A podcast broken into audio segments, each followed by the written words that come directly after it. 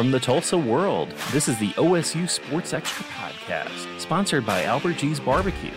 What's going on, everyone? I'm Travis Brown here in the Eagle newsroom, but we, we, we, got a joint effort today to break down the Texas Bowl. I'm joined here by uh, Dean Ruhl of the Tulsa, Tulsa World. Of course, uh, the Tulsa World is a Lee Enterprise paper, so we're sister papers here at the Eagle. Uh, so we're doing a combined My Aggie Nation podcast and OSU uh, Sports Extra podcast today uh, to break down that Texas Bowl. Dean, How's it going? You ready? You ready for a bowl season, or, or at least this bowl game?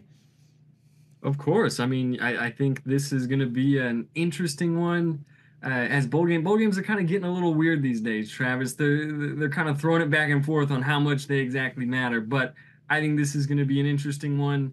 Uh, you know, identical matchup to what we saw back in 2019, but still, I think one that's got quite a few storylines that are going to be interesting to follow. Yeah, let's start out with the uh, Oklahoma State side of things. And what are some of the biggest storylines heading into uh, uh, the Texas Bowl? Well, you know, Travis, this has been such an interesting season for OSU because not too long ago, if we go back to September, this team was two and two, and they lost to South Alabama. They lost to Iowa State. Uh, it, it didn't, you know, you could almost make an argument that this OSU team wasn't going to make a bowl game. Um, but I think, as most people who follow college football know, uh, Ollie Gordon emerged at running back. He goes on to win the Doak Walker. He puts up some numbers that haven't been seen in Stillwater since Barry Sanders was here. Um, so it, that's for sure a storyline.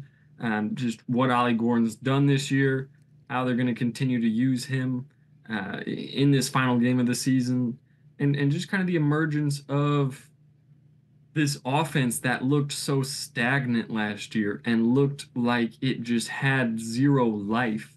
How it's kind of blossomed in conference play. It leads to them making a Big 12 title game against a Texas team that they really did not match up that well against. But uh, you know, and, and, it results in Mike Gundy's 18th straight bowl game, and uh, that's kind of what you're going to get with this OSU team.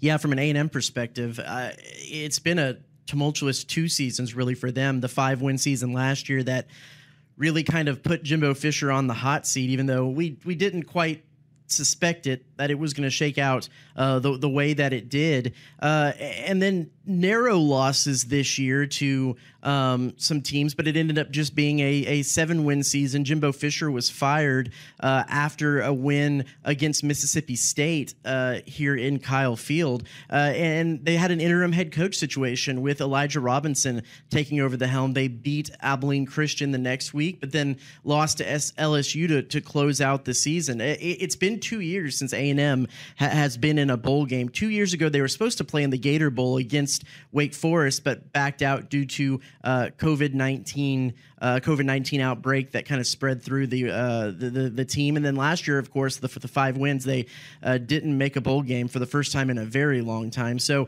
it's a fan base that hasn't been a part of bowl season for a couple of years, and that's that's weird around these parts. Um, Texas A&M has also gone through three quarterbacks for the second time in two seasons. Um, it's they started with Conner Weigman, who was their uh, quarterback of the future, and he was injured, broke his foot, and was out for the remainder of the season during the Auburn game early in conference play. Enter Max Johnson as the backup quarterback for the second year in a row, and uh, he made it all the way to um, uh, the the the before, right before the Mississippi State game, and he got injured. Uh, transferred Jaylen Henderson from Fresno State, who hadn't even attempted a pass in two years and was a backup at Fresno State. And he's actually done a really good job in the last three games of the season, uh, running a little bit more of an RPO type game and, and doing some stuff with with his legs. So um, it's been a wild and crazy season for the Aggies, but one that has been really nailed down in the wins that they have had by a really strong defensive front. And yeah, Travis, you talk about it, has been a crazy season, and I assume it's probably going to be a bit of a hectic off season with what's going on in the portal right now for A and M, and uh, you know OSU went through their own crazy, hectic, out of control portal exodus last year I, think that's something that a lot of OSU people are interested in knowing about. Kind of what does this Texas A&M roster look like uh, a week out now from from the bowl game?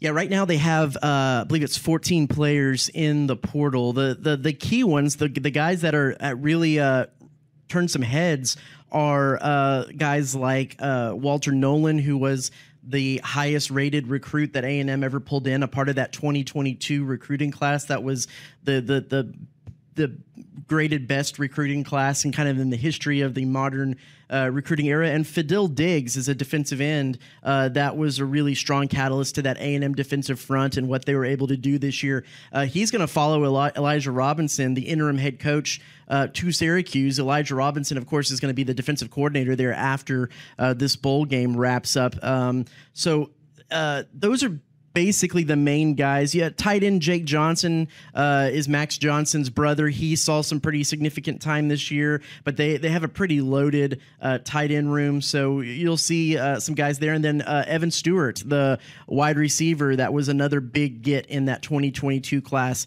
He's in the portal as well. The the mostly you could argue the good thing is that in the places that they lost uh, players, oh also Deuce Harmon and Tyreek Chappell, both cornerbacks. That actually is going to be uh, an interesting situation. Probably the biggest vacancy of of any of the the places. You have guys like Sam McCall uh, who can step in a, a transfer, but um, it's going to be really interesting to see who they throw out there at at cornerback. Uh, maybe Josh DeBerry uh, could be a guy that could fill in there. Um, but when you look at the defensive line, defensive end, they're pretty solid there. They have pretty good depth. When you look at wide receiver, they have pretty good depth. Evan Stewart missed a significant part of the season here and with with injuries here and there, and you had guys like uh, Moose Muhammad, um, uh, Noah Thomas, uh, Jade Walker, who stepped up and did a pretty good job in his absence. Probably the the biggest absence isn't even have to do with the portal or the NFL draft. It's going to be an Ainias Smith who uh, would have played in the game. He said, but he broke his finger uh, during the LSU game and that need, and needed surgery. So he's going to sit out this game. He is actually declared for the NFL draft along with uh, McKinley Jackson, Layden Robinson, Edgerrin Cooper. Um, but he he uh, he said he would have played if it wasn't for uh, the finger injury. So yeah, it, it's going to be a, a, depleted team, but but I think it's most of the places where guys have moved out. It's places where they have a little bit of depth there. Of course, not the same types of players that um, are in the portal or, or, or going to the NFL draft. Um, but there's no chance of A and M uh, skipping out on the game like they did two years ago. Elijah Robinson said if they if they have eleven guys that they can suit up, they'll send eleven guys out there, kind of in that uh, that that twelfth man fashion, a little bit of an old old fashioned type traditional approach there. What about um, Oklahoma State? I know uh, portal and uh, draft it, it, hurts every team. What, what's the the outlook for the Cowboys in this game uh, in those regards? So up to this point, I, I think it's safe to say they've went relatively unscathed. They've lost some some depth pieces uh, to the transfer portal. I think the most notable being their their backup running back Jaden Nixon. He goes in. Um, that that's going to leave Ollie Gordon and a true freshman running back, and then there's a redshirt senior Elijah Collins who who could make some appearances. Um, but I'd say outside of that, there's still some time, obviously, Players can still hop in there, um, and then there could always be a rush after the bowl game. Um, but but for the most part, they've they've kind of held their ground. This is polar opposite to what OSU went through last year. And I think you said A&M has 14 players in. That was about where OSU was last year, um, ahead of their bowl game, and and they lost a ton of starters. Right, that was when they lost Spencer Sanders. They lost some running backs. They lost some some wide receivers, um, but at, at, this current moment, they've done all right there, and, and they've already started to pull some commitments in. Um, obviously, that's not going to affect the bowl game, but they really seem to have figured this out a bit better compared to where things were at last year. Um, I think that this bowl game's a little bit of an opportunity. They're very they're not going to call it an exhibition game or a preseason game, um, but I think this is going to be a little bit of an opportunity to see what the depth is able to do. And Travis, based on what you're saying about A and M, I assume that might be kind of similar. Uh, out of necessity, they're going to have to play some some depth pieces, but uh, for the most part, I think this is kind of figuring out. It, it's now. Tell me what you think of this, Travis. But it almost feels like bowl games have become not a way to celebrate the end of the season, but to the first step in preparing for the following season or the upcoming season. Yeah, that's the you know we we heard from Mike Gundy on a virtual press conference, you know, a couple days after the bowl game was announced and, and that's pretty much the way that he phrased it that this is these bowl games are more like a a spring game before the spring game because you you get some guys and and I actually do think that one way to gauge um, this this game and, and who might be the favorite is who has the team that has the most players that have something to prove? Um, who has the most the, the team that has the most players that um, want to try to solidify their spot a, a, spot up in the depth chart once spring ball rolls around and and give an opportunity. I, I, there, you could say that the transfer portal hurts A and M because they do lose some of their starters, and I think that that is is going to be a big storyline in this. But they do have some guys who have seen decent uh, snaps through the season who. Um, are going to want to come in and try to prove uh, their worth for the next season. So uh, that's kind of the new version of is the team going to be up for the bowl game? Uh, I, I kind of feel like the other factor too that I actually didn't even mention earlier, I forgot about, is the fact that yeah, A and M's gone through this coaching change. They hired Mike Elko. Mike Elko is in the process of bringing in his new staff that'll be here for for the next season, including uh, offensive coordinator Collin Klein from Kansas State. But they're offensive coordinator. Of course, Jimbo Fisher had a huge say in the offense. He hired Bobby Petrino this year to run the offense and call plays. Uh, Bobby Petrino, right after uh, Jimbo Fisher, or right after the LSU game, went ahead and took the offensive coordinator job back at Arkansas. So he's left. He's not in the building anymore. Uh, and they also lost wide receivers coach Dameyune Craig, offensive line coach Steve Addazio. So it's actually going to be um, um, James Coley, the uh, tight ends coach who's going to move over and, and call plays, be the offensive coordinator for the bowl games. Now he has experience with that, doing that with Georgia several years ago uh, before coming to A and M. But it's going to be interesting to see what this offense is going to look like, how the play, plays are going to be called. A&M's a little bit of a wild card, and I know that's something that uh, Mike Gundy talked about a little bit before about how do you game plan for a, a, team that you don't really know who the players are, but not even that. Who who's going to be coaching and who's going to be calling the plays? Uh, has he talked a little bit more about what he's seen from A&M and and how they're kind of addressing that situation? You know, and and even talking to him yesterday during early national signing day, asking him, you know, do you have a better grasp of what A and M is going to be? Um, and you know, it, it's it's just you obviously know it, Travis. It's such a fluid situation right now. It really is hard to kind of game plan for that. And you know, th- there are some. You know, A and M is is the the top defense in the SEC. That's not going to change. You know, they, they've lost some portal guys there. Obviously, Walter Nolen. Um, you know, being the headliner. But, uh, you, you know, I think at this point in the season, OSU is kind of comfortable to say, you know, we're not going to spend too much time on what's going on on the other side of the uh, on the other side of the field because we know what we're good at, what we can accomplish, and, and we're just going to prioritize that, especially in a game like this where the focus is going to be on hey, what do we got in some of these guys who didn't play a ton this year?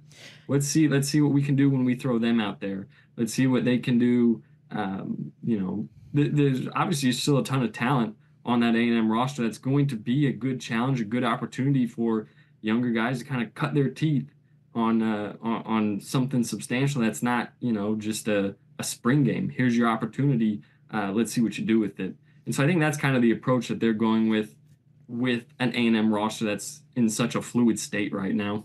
Yeah, let's let's go back and uh, talk something a little bit more about uh, uh, Ollie Ollie Gordon. You mentioned him early, kind of in your uh, things to watch in the season. I mean, he's been absolutely electric, rushing for uh, over 1,600 yards, 20 touchdowns. Uh, like you said, wins the Doak Walker Award tell me a little bit talk a little bit about that that progression of him through this season. And it's not going to be a whole lot different than what a&m was expecting coming into that 2019 game when they had uh, chuba hubbard and everything he had but ollie gordon just seems to be that that next step above. Exactly. Like you said you know osu's had their dynamic running backs in the past and you know i mean chuba hubbard's starting in the nfl right now um, but Ollie Gordon is just a, a little different, right? He he's got that.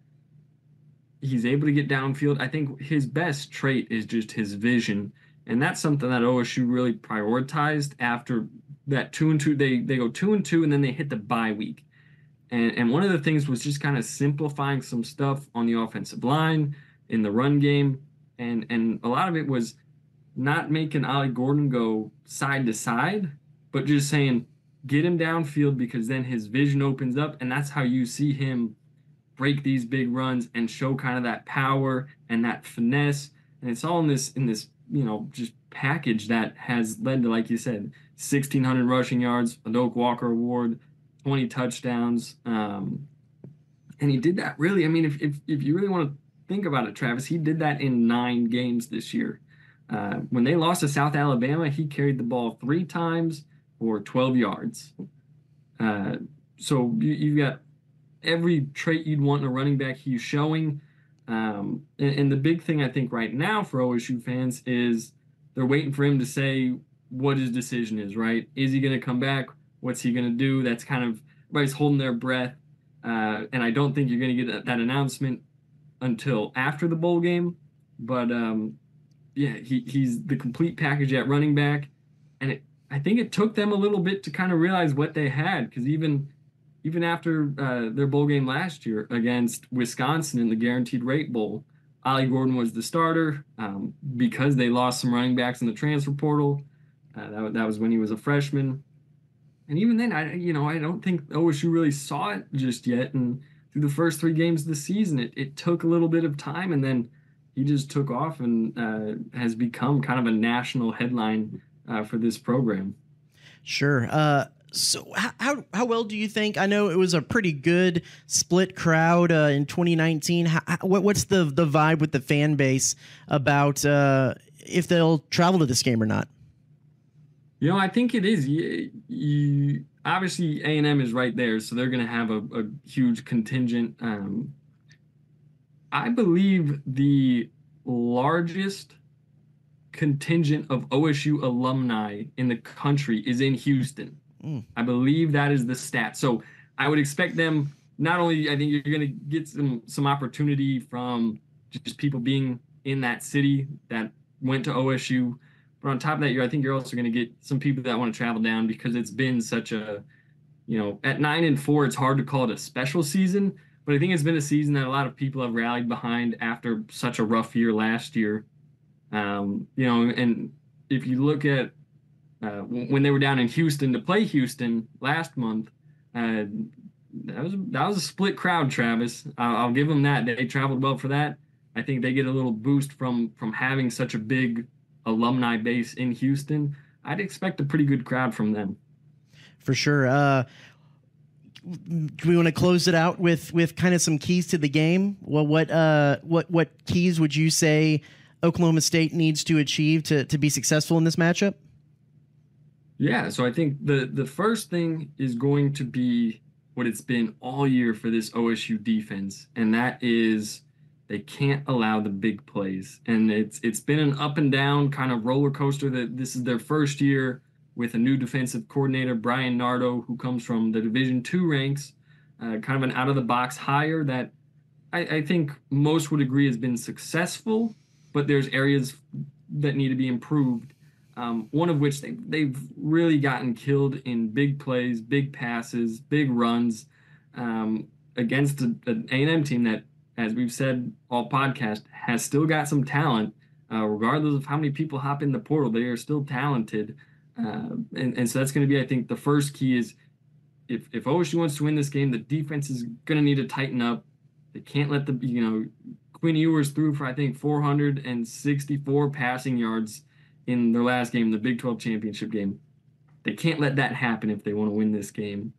Um, I think the second key is uh, in OSU's own passing game. Alan Bowman has, in this might be his final collegiate game ever, depending on what happens with a uh, NCAA hardship waiver. Uh, this could be his final game, and he's shown a knack to be consistent, but also distribute the ball. Um, so if, if is going to try to throw in some younger receivers who didn't get to play a ton this year, how well can he kind of distribute that around and and keep the offense balanced? That's been the key all year for OSU. They want to keep that offense balanced. If the pass game goes well, it opens up the run game. If the run game starts well, it opens up the pass game. That's how they like to play off of it um, because it's when they get one dimensional, that's how you see results like 40 when they lose 45 to 3 against UCF. Um, so that's going to be, I think, the the second key. And then the third key is uh, what can Ollie Gordon do? He's a playmaker. He is, you know, the lifeblood of this offense. I don't know how many touches they're going to be willing to give him in a bowl game, um, but whatever he can do with it, in whether it's you know five touches or fifteen, uh, it, it, that could be the difference in in the final score. Um, but on the on the A and M side, Travis, what, what are you kind of seeing there?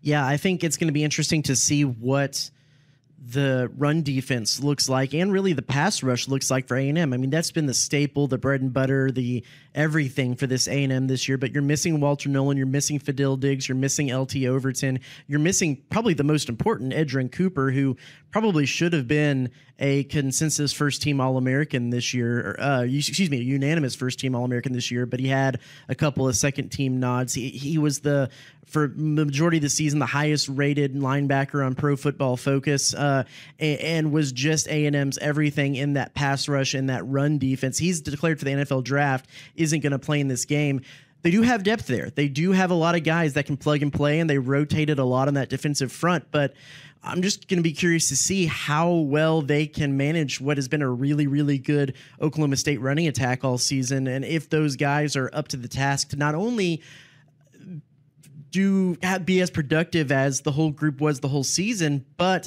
maybe play some more additional snaps than they may have been used to uh, this season. So that's going to be a factor in this game as well. Also, what's the offense going to look like? I mean, they can't completely revamp a a, a playbook in in 15 practices, bowl practices like they have, but it's a completely different play caller, uh, a, a, completely different guy than uh, Bobby Petrino and Jimbo Fisher and James Coley calling the offense. What's that going to look like? And then the question that's been the question the entire season for A and M is what is the what, which offensive line is going to show up? The the offensive line has been at times historically bad this year. When you want to look at a number of quarterback hits allowed, they were leading the they led the country last year in the amount of hits they allowed on the quarterback, and this season they were in that running eh, at the top of the list through the majority of the season, but uh, dropped to second or third there as the season wound to a close. Uh, they they allow pressure uh, on the quarterback. The X factor there has been actually has been uh, uh, Jaylen Henderson, who has that escapability, has been able to get out of the pocket and make some plays at times, but he's still under pressure most of his dropbacks. Is that offensive line gonna?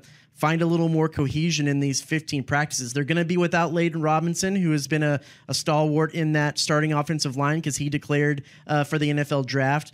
They were looking like they were going to be without Chase Bisontis, who has been the starting left tackle through most of the season. Uh, but he actually took his name back out of the portal. Well, interesting to see how he factors in uh, with how many practices he's had, or, or if they're going to mix and match stuff in that. I, like you said, this is the spring game before the spring game. I don't know how much of this is going to be. Let's go out with all of our starters and, and try to go get this thing, or if it's going to be let's mix some guys in, get some guys some reps, and see where the dice falls. Um, but those are going to be some of the most interesting things I'm going to be looking out for because it's going to be a wild one. They are way short staffed. I mean, at least as of the last time we talked, and I don't know if this is going to be an official thing where he actually has the headset. I asked and they weren't sure yet, but Ainias Smith has been coaching the wide receivers because Dameyune Craig uh, took a job, uh, has left the team, and, and I believe is heading over to Auburn. Uh, and so Ainias Smith, the senior wide receiver, he's been the guy who's been coaching up the wide receivers a lot during practice. Everybody has said and calling him Coach Ainias. I, you know, for for what these bowl games are worth now, I, I wonder if they are going to slap a headset on him and he's going to be the wide receivers coach for the game. Who knows? It's going to be craziness, but it also should be a lot of fun because these teams kind of match up strength on strength both ways, and that that should be a lot of a lot of fun to watch. That's a great line on a on his resume there for Ainias Smith, uh, coach before he even makes the NFL. Yeah, he he he is a, a, vocal guy, and people probably already thought he was coaching a lot before he actually kind of gets this uh, uh, official, uh, official, unofficial role with the team this season. It does seem, even in the last two regular season games uh, that A and M played without Jimbo Fisher, it does seem like the moral of the story has kind of been hey everybody let's go out there and have fun. You know they've run some trick plays during the lsu game. They they put in uh, mark nabou one of the offensive linemen at running back on a goal line play and let him rumble into the end zone for a touchdown. It would be interesting to see if they if we if a&m does pull some tricks out of the bag just because there's this kind of they're walking this fine line of yeah of course they're Texas A&M. They want to go out and win every game they can, but also they're doing some stuff to let the kids have some fun, uh, especially after how hard the season's been. I think it'll be kind of interesting to see if they pull any rabbits out of the hat and um, do some fun stuff that that kind of that's the way bowl games should be now, right? It should be kind of glorified all star games and and do some fun stuff, do some gimmicks, uh, try to make the Sports Center top ten because that's kind of what's to play for, right? Yeah. Yeah. So no, I agree. Yeah. Well, hey, Dean, uh, for the Eagle readers and viewers, where can they find your work and find you on social media? Yeah. So on uh, on Twitter or X, whatever they're calling it these days, that is uh, at the underscore Ruhl R U H L underscore book. Um, and all our OSU coverage can be found at osusportsextra.com or TulsaWorld.com and uh, follow the kind of the sidebar over to all our content. So uh, we're gonna have all kinds of coverage in the next week, coverage of the game. Uh, so if you want to learn a little bit about this OSU team before uh, next next uh, what is it next Wednesday, uh, give us a read over there. And Travis, for any OSU people wanting to read a little bit about the Aggies, where where should they go? Sure thing. all the stories, articles, videos all the above is on theeagle.com down here for the Bryan College Station Eagle. And you can find me on Twitter, X, again, whatever we're calling it, at Travis underscore L underscore Brown, or follow the Eagles sports coverage at the Eagles, the Eagle Aggies uh, on, on X and Twitter as well. Um, Dean, thanks so much for giving us some time. And I'm glad we got to do this little joint uh, podcast with uh, two sister papers in the Lee Enterprises uh, uh, network. So, for everyone who's listening to the OSU Sports Extra, thank you, as well as the My Aggie Nation podcast. We'll both talk to you again soon on our respective channels.